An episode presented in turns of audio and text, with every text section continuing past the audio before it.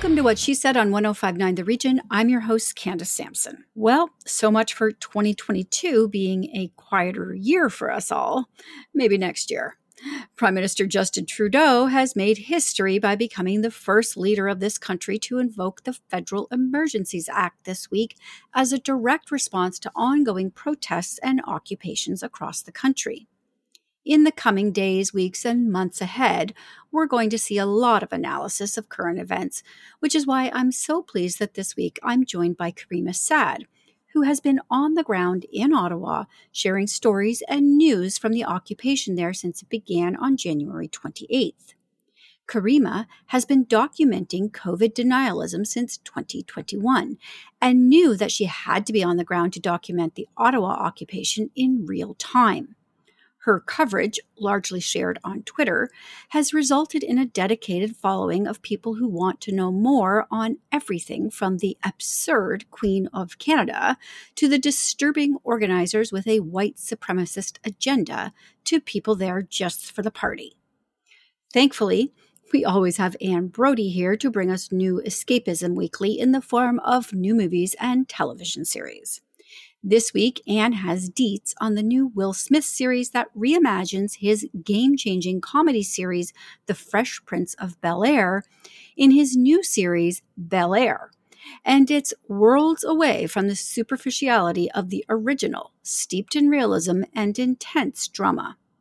Plus, she shares details on Apple TV Plus's four-part docu-series Lincoln's Dilemma, and The Marvelous Mrs. Maisel season 4 is available now on Prime Video. Commissioner Kadie Ward from Ontario's Pay Equity Office is back for part two in their series on a woman's worth. And this month, we're taking a closer look at the care economy and how valuing care can support our economic recovery. Language, as we all know, can be powerful, and oftentimes it just takes small tweaks in the verbiage to change minds. That's what June Findlay shares from a recent interview she conducted with Stephen Dorsey, author of Black and White An Intimate Multicultural Perspective on White Advantage and the Paths to Change. By changing the phrase white privilege to white advantage, Stephen received a much stronger buy in from people formerly opposed to the concept of systemic racism. June joins me to discuss. Finally, April Eileen is here to share why she was inspired to write her new song, Wasted on Your Love, an upbeat dance track inspired by the pop melodies of early Madonna, a splash of Britney, and the synth based production vibes of Canadian icon The Weeknd. April shares the why behind the song before we end the show with her new release. It's another full week at What She Said with interviews that empower, educate, and entertain. So let's jump in right now on 1059 The Region.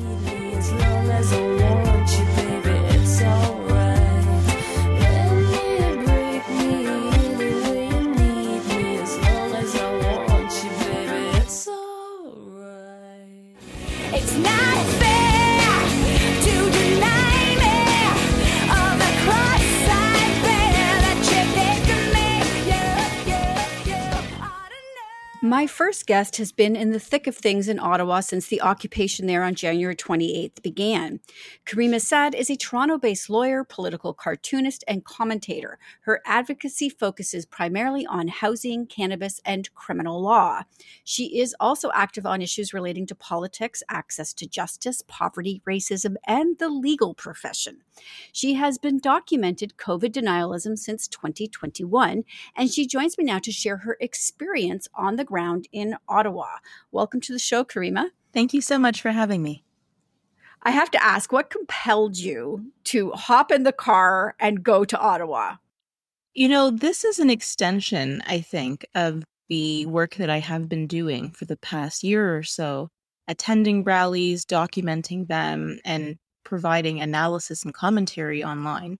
So, it, I mean, I feel like I couldn't miss this particular event. Um, but more generally, why do I do this? Um, you know, it, it started a little bit by fluke and just observing these rallies going past my office and taking pictures from inside my office. Just this is madness. How are these people on the street? um, to actually going downstairs and and figuring out what it was about. And the more that I learned, the more it seemed that this was a matter of public interest that wasn't really being covered by the media and was growing in the dark. And so I felt compelled to take my perspective and put it out there. When the convoy started, I think a lot of people underestimated uh, what was coming towards uh, Ottawa and the capital. Did you have a sense of what was going to happen? You know what? To some degree, I underestimated it as well because one thing I've learned is you can't necessarily take at face value um, some of the the statements that are are made. And in fact, that's true because there were not 50,000 trucks, there were not millions of people, but it was more than I expected and I didn't think it would last this long. And you know that that I don't know where it goes from here. So, did you think when you first arrived, oh, I'll be here a couple of days, and now we're at the three week mark? How surprised are you that it's gone on this long? I I'm pretty shocked, um, and I think that part of that has to do with the response and reaction from law enforcement, which I didn't really expect to be heavy handed or uh, harsh, but the total hands off, kids' glove approach, um, I think, has allowed these individuals to really dig in their heels and entrench themselves in Ottawa. So I, I think that I, I underestimated how ineffective the police response would be. You've been covering this. I've been following faithfully every tweet you put out, every video you put out, um, and you've been approaching this with a sense of humor, which is uh, great to see. Uh, but also, you you're you're talking to people on the ground. So, I I think a lot of people we know how this started. We know the roots of it. Uh, but do you feel everybody down there is sort of uh, uh, you know coming from this white supremacist? Uh, background, or is it a hodgepodge of grievances down on the hill? I think it's fair to say it's a hodgepodge of grievances. But what's interesting about COVID denialism is that this undercurrent of white supremacy is, is fairly consistent. And one doesn't necessarily have to go in openly ascribing to those beliefs to find themselves in the same cesspool consuming the same talking points and gradually mm. changing their mindset. So I think that that's part of what's so insidious about this. And it's, you know, the facade of being about mandates or unity or freedom, but really, I think, is a Trojan horse for particular ideologies. And it attracts all manner of people who come for different reasons, but again, are consuming the same talking points. And I think that that is how radicalization happens. I want to talk about that a little bit because we're seeing conflicting images uh, coming out of this occupation. We're seeing images of bouncy cas- castles and hot tubs, and then Nazi flags and violence actually perpetrated against uh, some people in the city. What what is actually happening on the ground there that you're seeing because you are out there every day. And what's the general sense you're getting? It's all of those things, believe it or not. And so that I think is what makes it hard to swallow or fathom or understand because there is this contradiction, but some of that confusion is is deliberate and some of it is PR on the part of organizers or attendees who don't want to be characterized in a negative light um, so let's host a pancake breakfast because that's going to make us look better. But, you know, we'll then go on stage and talk about this is the hill we die on.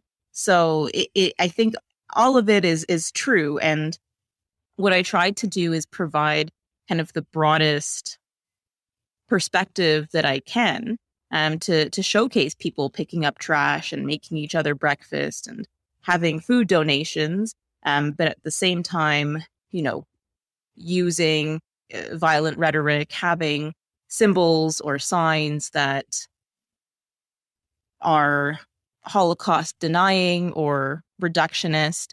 Um, and, and it's all part and parcel of, of what's in here. Okay, we're going to take a quick break. We'll be right back with Caryma Sa'd, who has been on the ground in Ottawa uh, since the beginning of the occupation on January 28th. I bet she's very, very cold. Uh, we'll be right back.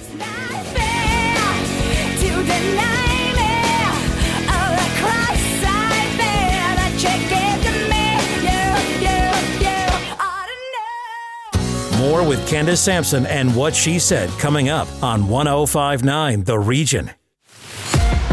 Welcome back to What She Said with Candace Sampson on 1059 The Region.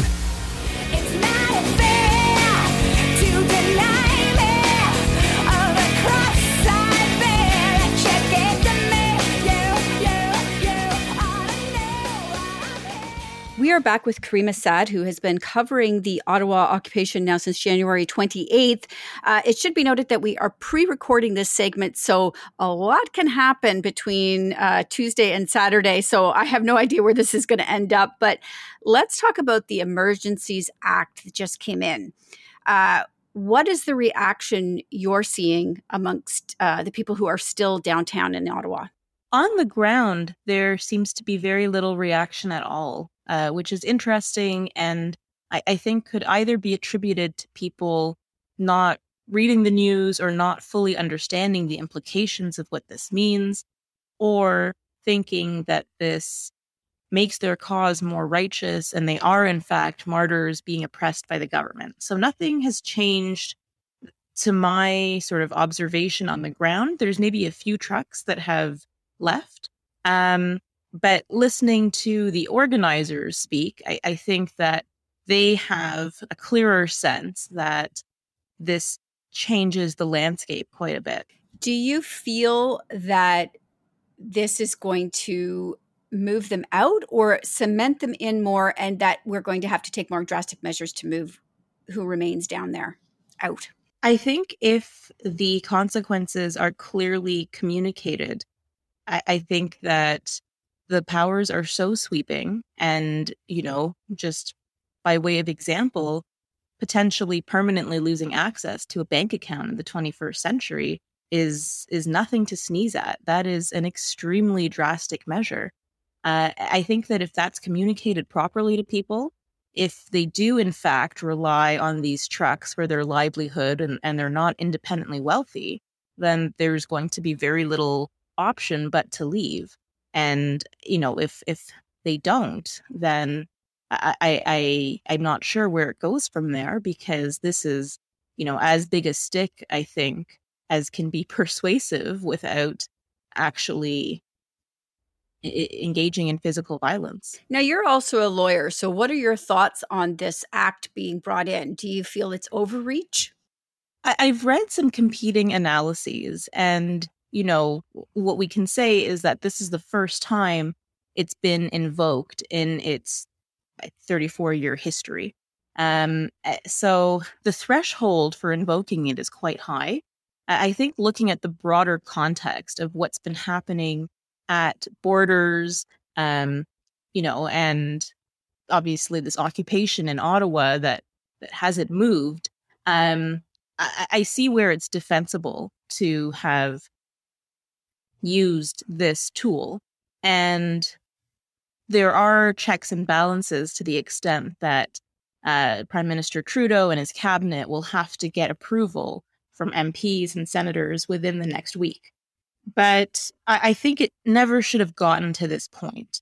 Um, I, you know, and that's maybe easy to say from my sort of armchair observations. Um, but uh, the, fed- the the federal government has had to step in, I think, because of a lack of efficacy on the part of the province and the municipality. So I, I think that there are two levels of government that dropped the ball here. And now it's Trudeau, who, you know, ironically is the subject of ire here with all of these anti Trudeau flags and signs and effigies and so on, um, who is having to take this decisive step? I mean, there's a lot. There, I mean, there's going to be a lot of uh, analysis of this entire thing um, moving forward for years to come, no doubt. Uh, but you know, just from your sort of on the ground, seeing it all happen in real time, where does the failure really lie here does it is it the city is it provincial federal combination what do you think should have happened uh, way way sooner than what we're seeing right now I, I think that there was a lot of tossing the hot potato between levels of jurisdiction um, eh, eh, but I, I, I also believe that the trucks landing on Wellington Street in front of Parliament in the first place shouldn't have been allowed to happen. And the geography of Ottawa is such that those streets could have been blocked, access could have been denied at sort of key entry points. I also think that this has gone on longer than it should, in part because people feel emboldened by police, whether that's due to selfies being taken, messages that are being sort of shared. Obviously, it's not the entirety of the police force, but you know what they say about one bad apple. Um, and, you know, supplies haven't been cut off despite the announcement that fuel would no longer be able to get to Wellington Street. I, I still see jerry cans being carted around in wagons. So whether that's, you know, the force is overwhelmed and and this just got too much for them to handle you know where has the province been uh, absent you know we know doug ford was cottaging while part of this was going on so i i think that it is you know it's a team failure if we can put it that way. All right caryma um, i'm going to let you go because i know you have more important coverage to do. I hope you do get to go home soon though.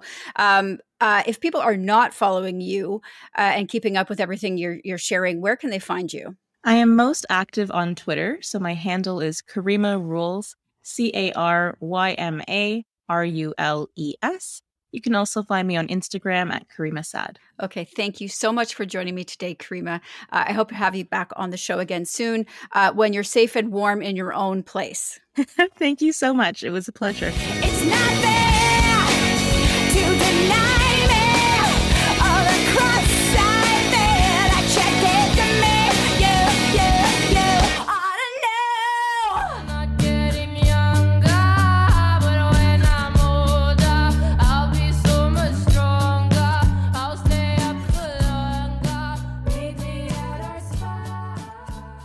Joining me now for Saturday Night at the Movies is Anne Brodie. And this week, we have a twist on what's an old classic. And I hate even saying old classic because this is literally from my day. right. I know. well, The Fresh Prince of Bel Air. I mean, that was a groundbreaking series. It was about a black kid from, played by Will Smith, brought from his dangerous home to live with his wealthy family in LA and it was a comedy. And uh, well, he's reimagined it all together in Bel Air and on Stack TV Showcase and the Global TV app. So what happens is his character, Will Smith, is in a lot of trouble. He's an academic and a basketball star at school in Philadelphia, West Philly, bad neighborhood. And um, he becomes the object of a death threat. So he, his mother sends him out west to live with his very wealthy aunt and uncle, aunt and uncle. So off he goes. He's completely blown away by what he sees, and he he's put in a situation where he really doesn't know how to act. He he's he's trying to be really relaxed and informal and friendly, but it just doesn't work. So there's a certain classism about it, about being with his own family. Um, and a lot of uh, really serious stuff comes up. There's a, a, white guy who goes after him because he's jealous of all his uh, accomplishments as a new kid. His cousin Carlton is a mean son of a gun and just uh, destroys him at every turn. Um, it's really interesting. It's it's pretty good. It's certainly not what the fans of the old show want uh, might expect. Right, and that's what struck me watching the trailer that you sent over was the humor and lightness that was there in the series originally is gone. The characters are reimagined. It's almost like um, this is what Will Smith wished could have been aired all those years ago. Um, but instead, probably because of the time, it had to be funny and light. Yeah, well, we're in angrier times now. You know, and it's it's it's sad, but it's he does a great job. I'm I got to say, you know, in producing this. He and his wife Jada Pinkett, they they're producing. He's not in it, but there's some great faces, including Jimmy Akingbola, who's a terrific British actor playing Jeffrey.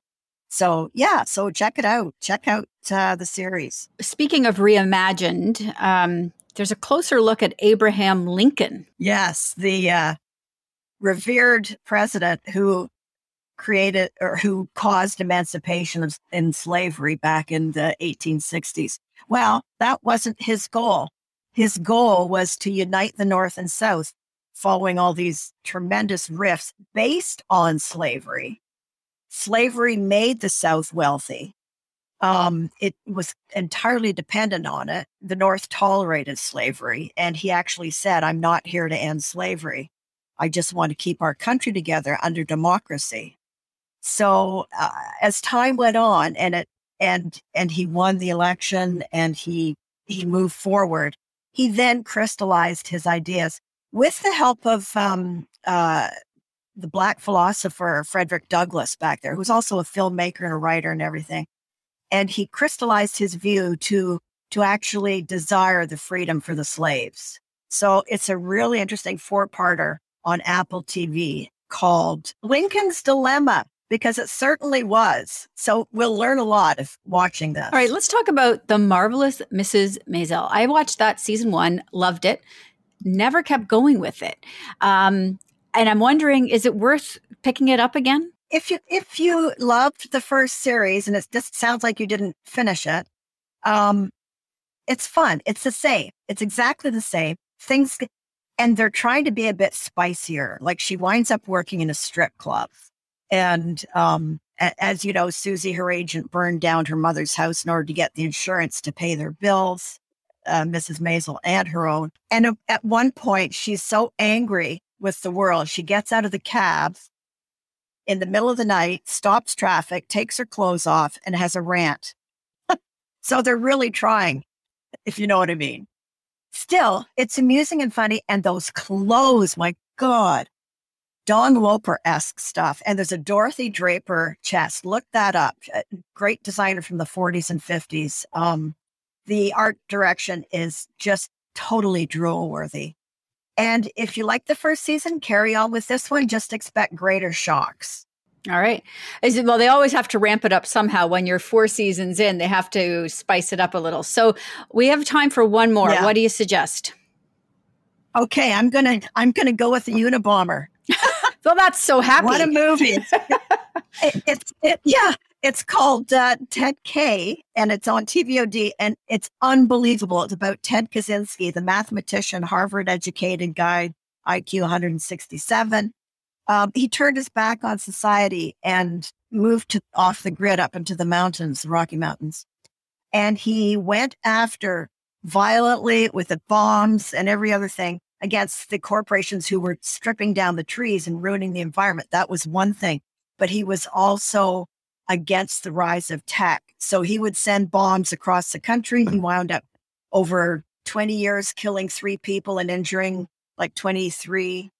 And it took them a long time to find him in his little cabin. Funny story. There's a scene in it where he, you don't know what, what's actually happening. He's woken up sleeping in his trailer and he's bumping and it's it's moving. You think, oh, an earthquake. But then I remembered, and it, no context. Then I remember back in the day when they arrested him and he was in prison, there was a huge fuss made.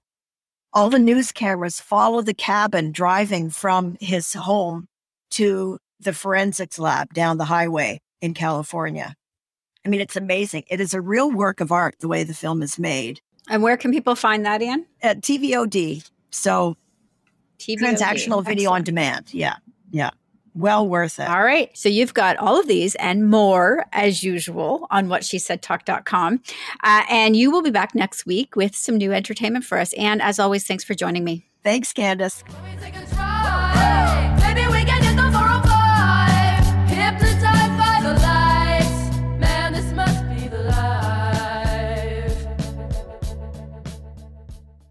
More with Candace Sampson and what she said coming up on 1059 The Region. Welcome back to What She Said with Candace Sampson on 1059 The Region. The blood starts pumping. Out on the streets, the traffic starts jumping.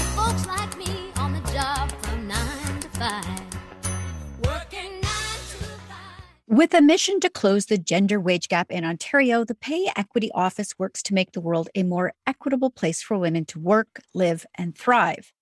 Ontario's Pay Equity Office and What She Said have partnered for a three part series on a woman's worth. Last month, Kadie Ward joined me to discuss career clustering. You can find that over on whatshesaidtalk.com to listen to the interview and read a more in depth article on what it is and how women can get around it. Today, Commissioner Kadie Ward is joining me to discuss the care economy and how valuing care can support economic recovery. Welcome back to the show, Kadie. Thank you for having me. I think this is such a huge topic, and in recent years has sort of exploded in interest as people have grabbed onto the language of the care economy and what it means. And women are really seeing that it has been long been undervalued. So maybe you can elaborate from here for us. Well, you mentioned last month to talk about care work or, or clustering of women, and women are often clustered in paid care work. Then there's also this undervaluation of um, paid care work that's just not in consideration. So, you know, there's been long standing gender norms and gender gaps around who does the caregiving. Um, right. And I think COVID laid bare the negative consequences of having these sort of very gender divides of, of care work.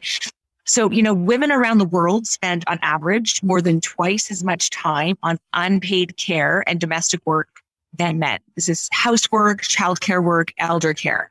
So that's what I talk about when I talk about care work, because last week we talked about um, women being clustered in care and the undervaluation in the labor market of care. But I want to talk about the unpaid care work women do and how that's affected or related to the gender wage gap. So what's the value of that work and what, what does it mean?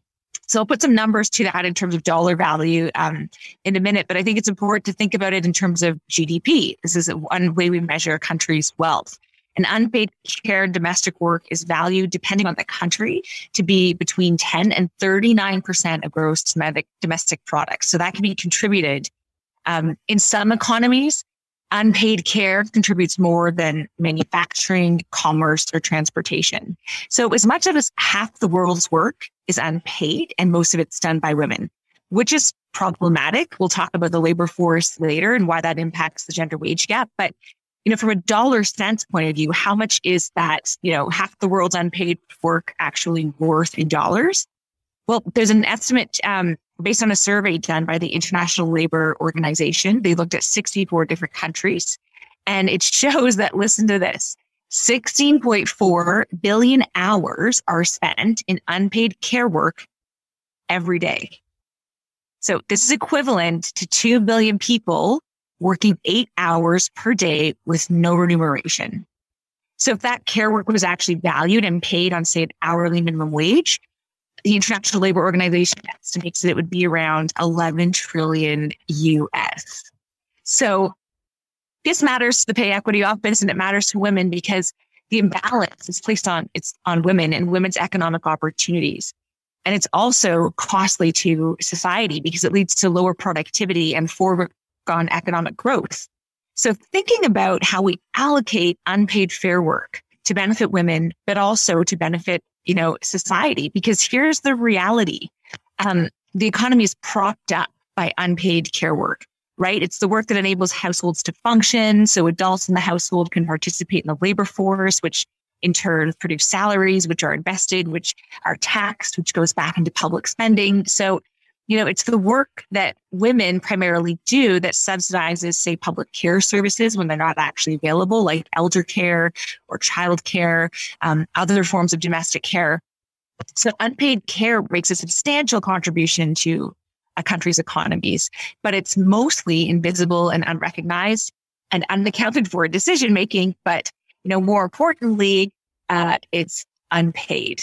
Yeah. And we're not magically going to start producing more money to you know pay mothers at home or things like that, that that's not going to change things but imagine the effect this would have on the economy if you know women largely just walked off the job of their unpaid jobs, just, you know, put on strike, it would cripple the economy. It would. And that's, I think that's part of the discussion organizations like the International Labor Organization and OECD and the large multinational or multilateral uh, organizations are having about the value of, of women's work to the economy that's unrecognized, right? Because we just rely on these things happening unsaid. And, and, you know, to be fair, all, male partners in a partnership also contribute, I'm sure, to unpaid labor. You know, there is work in running a home. Let's you know be realistic it's just the disproportionate impact um, on women and that we're not accounting for it or that we're not recognizing it you know it's, it's really interesting it's worth noting that norway for a brief period of time a couple of years following world war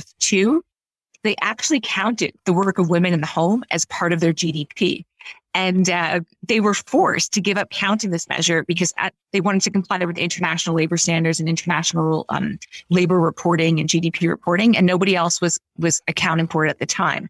I think it's time to have a conversation about bringing back women's unpaid work and men's, for that matter, all unpaid work into the uh, economic metrics of a country, so we understand just what it's worth. Because aside from the inequality of it, it's this is the main a, one of the main barriers of women's participation in the labor market.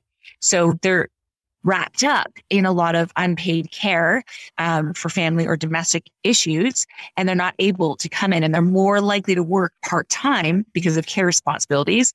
Therefore, they're making less. They have less financial security, and this widens the gender pay gap it would be unlike you to show up here without solutions. So I feel like you might have some suggestions for us. Well, for sure. You know, a couple of things. One, we this is this is working. We're talking about it. One thing that's been a silver lining, I've said this before in the pandemic, is it's brought women's economic um, injustices to the forefront, and policymakers are paying attention.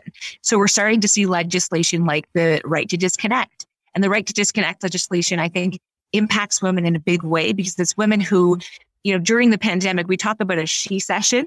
Um, other organizations are starting to actually call it a mom session because it was mostly working mothers, working mothers of school age children who felt the impact. And so these working mothers of school age children when daycares and school shut down had a you know disproportionate amount of care work at home. Um, this created massive challenges in the labor in their jobs, right? Because they were saying to employers, look, I have my kids from now till eight till three or whatever the hours are. Um, so they're working, you know, really unhealthy work life balance. So legislation like the right to disconnect is going to help women, I think, um, stand up for their rights in the workplace and work with employers to accommodate the new kind of family reality for women because it's a huge challenge um, we're, we're all facing right now. We're all still, you know, two years in, we're still trying to figure out what is the balance. So legislation helps employers have a big role to play in this in terms of connecting with the women uh, on their team to figure out what are the challenges. Can you do flex hours? Can you make um, different timing work for different people within within the workforce? And and I would say as well that maybe you know some businesses need to really explore if the return to office is is mandatory. I mean. If you think about the time lost in commuting every day when the job can be done from home just as effective, and I think I think employees have largely proved that through this pandemic that they will still work, can still be productive, right? It's true. And this is now, you know, a great debate because of this um, great resignation, which we're hearing a lot about in the news, or the great reset in terms of the workforce. And so this is a, a true story. I mean, you know, prior to the pandemic, women, you know, were significantly, they were made up about 39% of the labor force. And that dropped significantly. So now women are saying, look, we want to come back and there's value and employers see the value, but the employers need to come to the table and be flexible. And I think this work from home or the location independent work is one way to substantially help women who, who, you know, you rightly said it. The commute is killer for a lot of people uh, over an hour or close to an hour for a lot of people. And that's just so much time away now when care is inconsistent in terms of daycare or schooling is inconsistent. So allowing that, I think, is going to make a big difference uh, for mothers. All right. Kadie, thank you so much for joining me. As always, you're a wealth of information. Uh, you're going to be back next month. But uh, for now, uh, people can find you and more about Pay Equity at Pay Equity Office where? payequity.ca. And I want to also uh, let people know they can go to levelthepayingfield.ca if they're interested in more economic information. Uh, we ran a series on women, work, money, and economics, and they can find out information about you know the hard economic facts in our first episode. All right. Thank you so much for joining me today, Kadie. Thank you.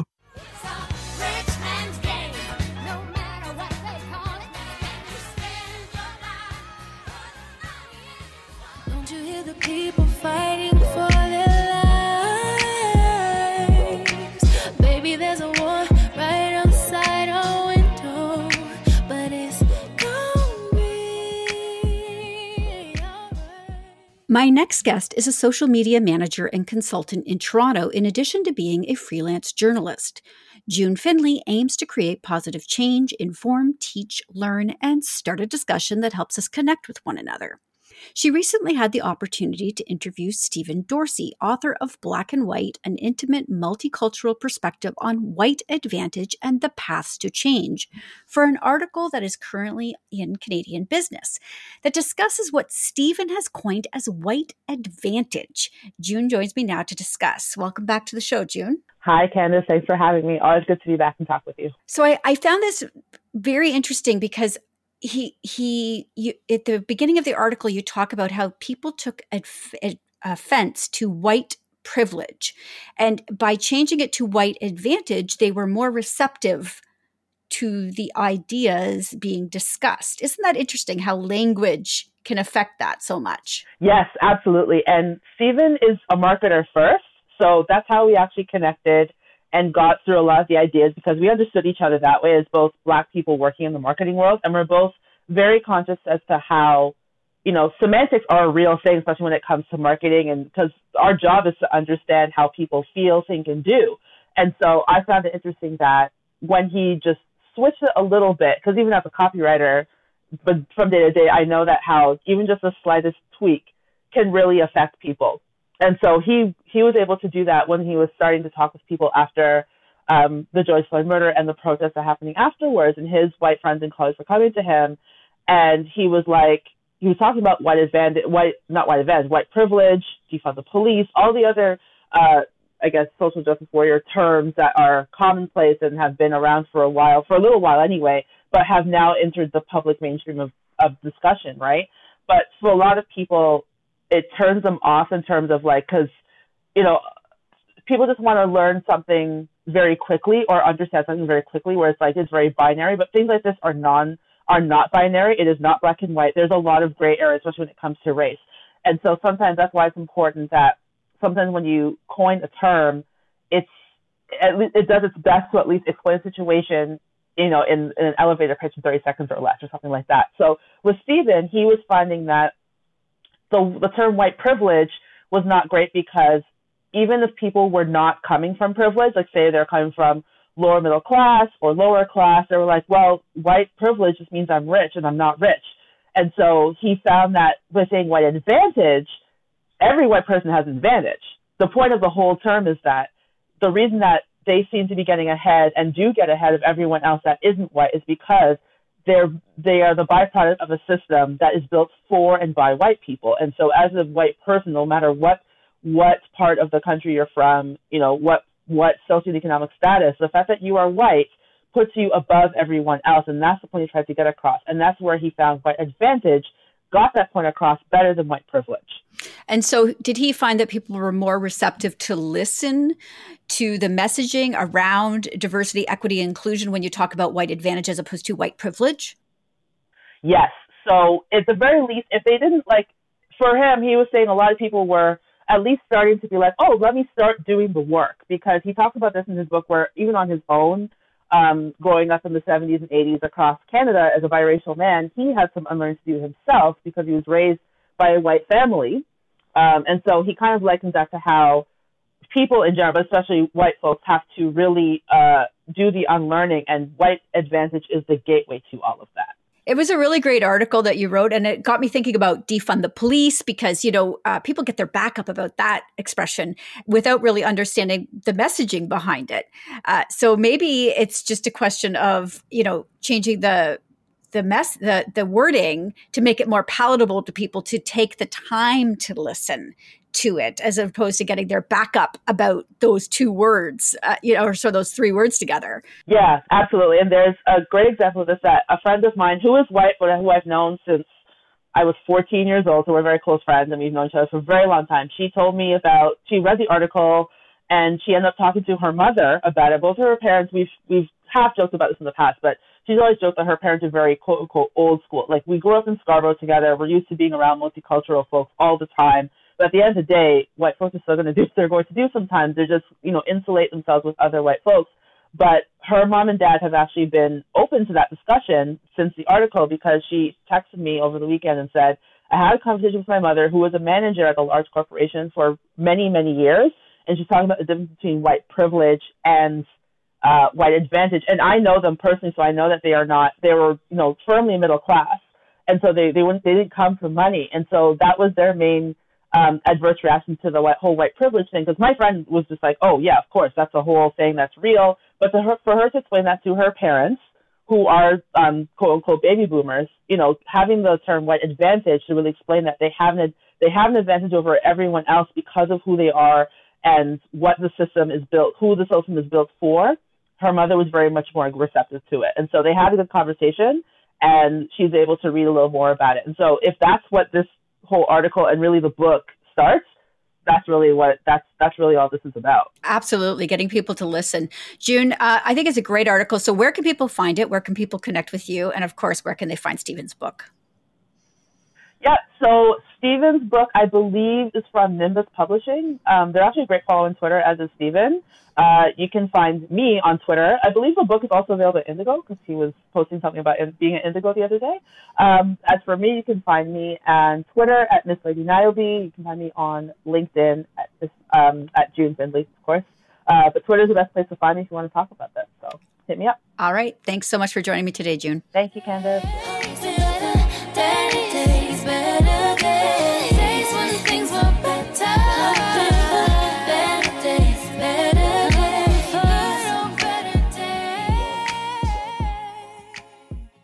More with Candace Sampson and what she said coming up on 1059 The Region. Welcome back to What She Said with Candace Sampson on 1059 The Region.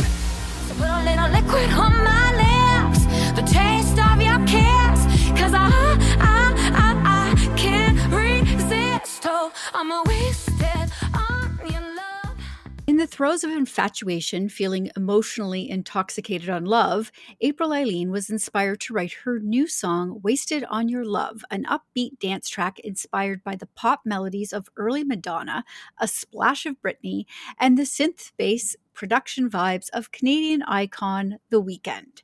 She joins me now to share a little behind the music before we play the song in its entirety for you. Welcome to the show, April. Oh, it's a pleasure to be here. Thank you for having me. So tell me, what was your inspiration for Wasted on Your Love? Oh, it was certainly quite the chemistry of a beautiful, beautiful romantic relationship that uh, I hope everybody gets to feel, you know, the the highs of um, and beauty of, of passion that just fills you on every level mental, emotional, spiritual, physical. So I'm excited about this song. And have you been writing your own music now uh, for forever, or is this something you're just starting out? Tell me about your your journey in music a little bit. Well, it's interesting. I played piano since I was five, and then I actually went to Ukraine at 16 for piano master classes and thought I might be a concert pianist, and then realized that uh, maybe I didn't have the five to six hours a day of um, practice in me. So I ended up going to university and working in marketing for a little while. And then it was the film industry that got me back into music. And so about seven or eight years ago, I wrote a soundtrack for a movie called Butterflies with um, a Canadian Emmy Award winning writer director who's in LA right now. And that really got me into, you know, writing my own music. I went down to Savannah, Georgia, worked on my first album and and this is the first single from the the second one. So I'm really excited to uh, to have more music. I was going to say, so what's next for you? Ah, uh, so we've got this song, Wasted on Your Love, and then I've got uh, a couple more singles that I'll release. And then in the summer comes the full album. I've got some touring um, through Ontario and possibly out west in the summer.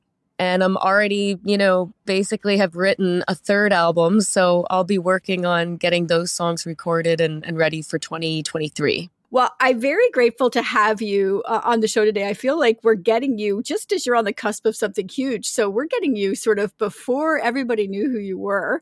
Uh, so let's play your song, uh, Wasted on Your Love for Everybody. And I'm looking forward to having you back again in the future, April. Oh, Candace, I'd love to come back. So thank you for supporting women and artistry and, and uh, Canadians. And I'm excited. I hope your listeners love the new song. All right. And where can people find you on social media, April, just before we play the song? Oh, the best. Uh, it's Apryll Aileen, but it's A P R Y L L. Aileen with an A, I L E E N. Um, so aprilayleen.com and then on Instagram, TikTok, Spotify, you know, YouTube, everything's basically Apryll Aileen. So as long as they get that Y and the double L in there, they're good to go. ah, all right. Here we go. We're closing out this week's show then with Apryll Aileen, Wasted on Your Love. I should have known better, but still I had it. Straight to the door, let you in. Blame it on the weather or whatever.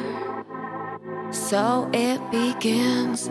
I said I wouldn't do this do this again, but now I'm caving in. So put a little liquid on my lips, the taste of your kiss, cause I, I, I, I can't resist. Oh, I'm wasted on your love.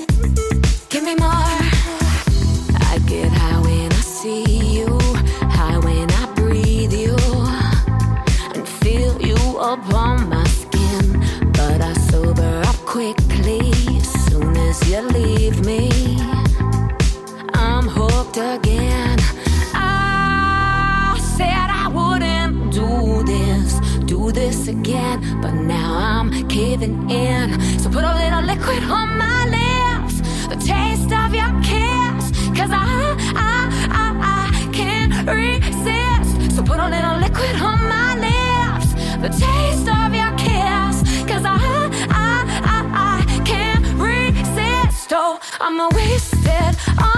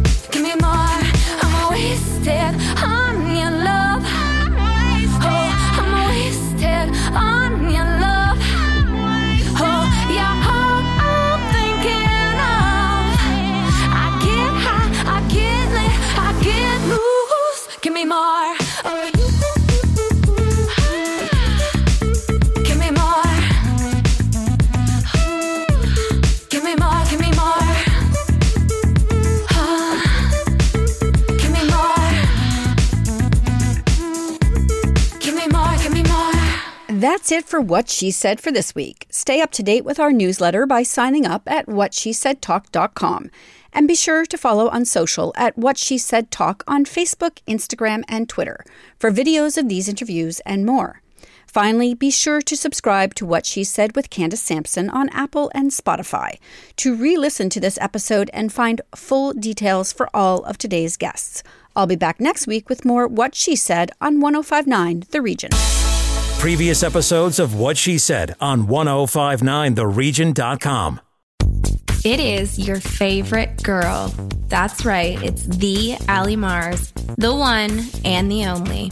Everyone else just ain't me. I am the host of Welcome to Mars, a lifestyle podcast where nothing is off the table. I have come a long way from sex and dating and have transformed the new vibe to all things lifestyle. We still talk sex But I'm more interested in the journey, where people have come from, how they made it, and where they're going. Subscribe or follow to a brand new look and a brand new era.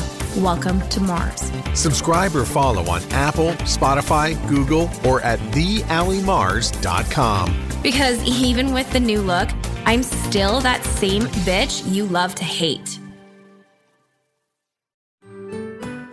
I'm Andrea Askowitz. And I'm Allison Langer. And we are the hosts of Writing Class Radio, a podcast, but we are so much more. We have writing classes. So if you are looking for live online classes where you can join a community, write to a prompt, get feedback, and get better, check out all our classes at writingclassradio.com. And listen to our podcast wherever you get your podcasts and at writingclassradio.com. Another Sound Off Media Company podcast.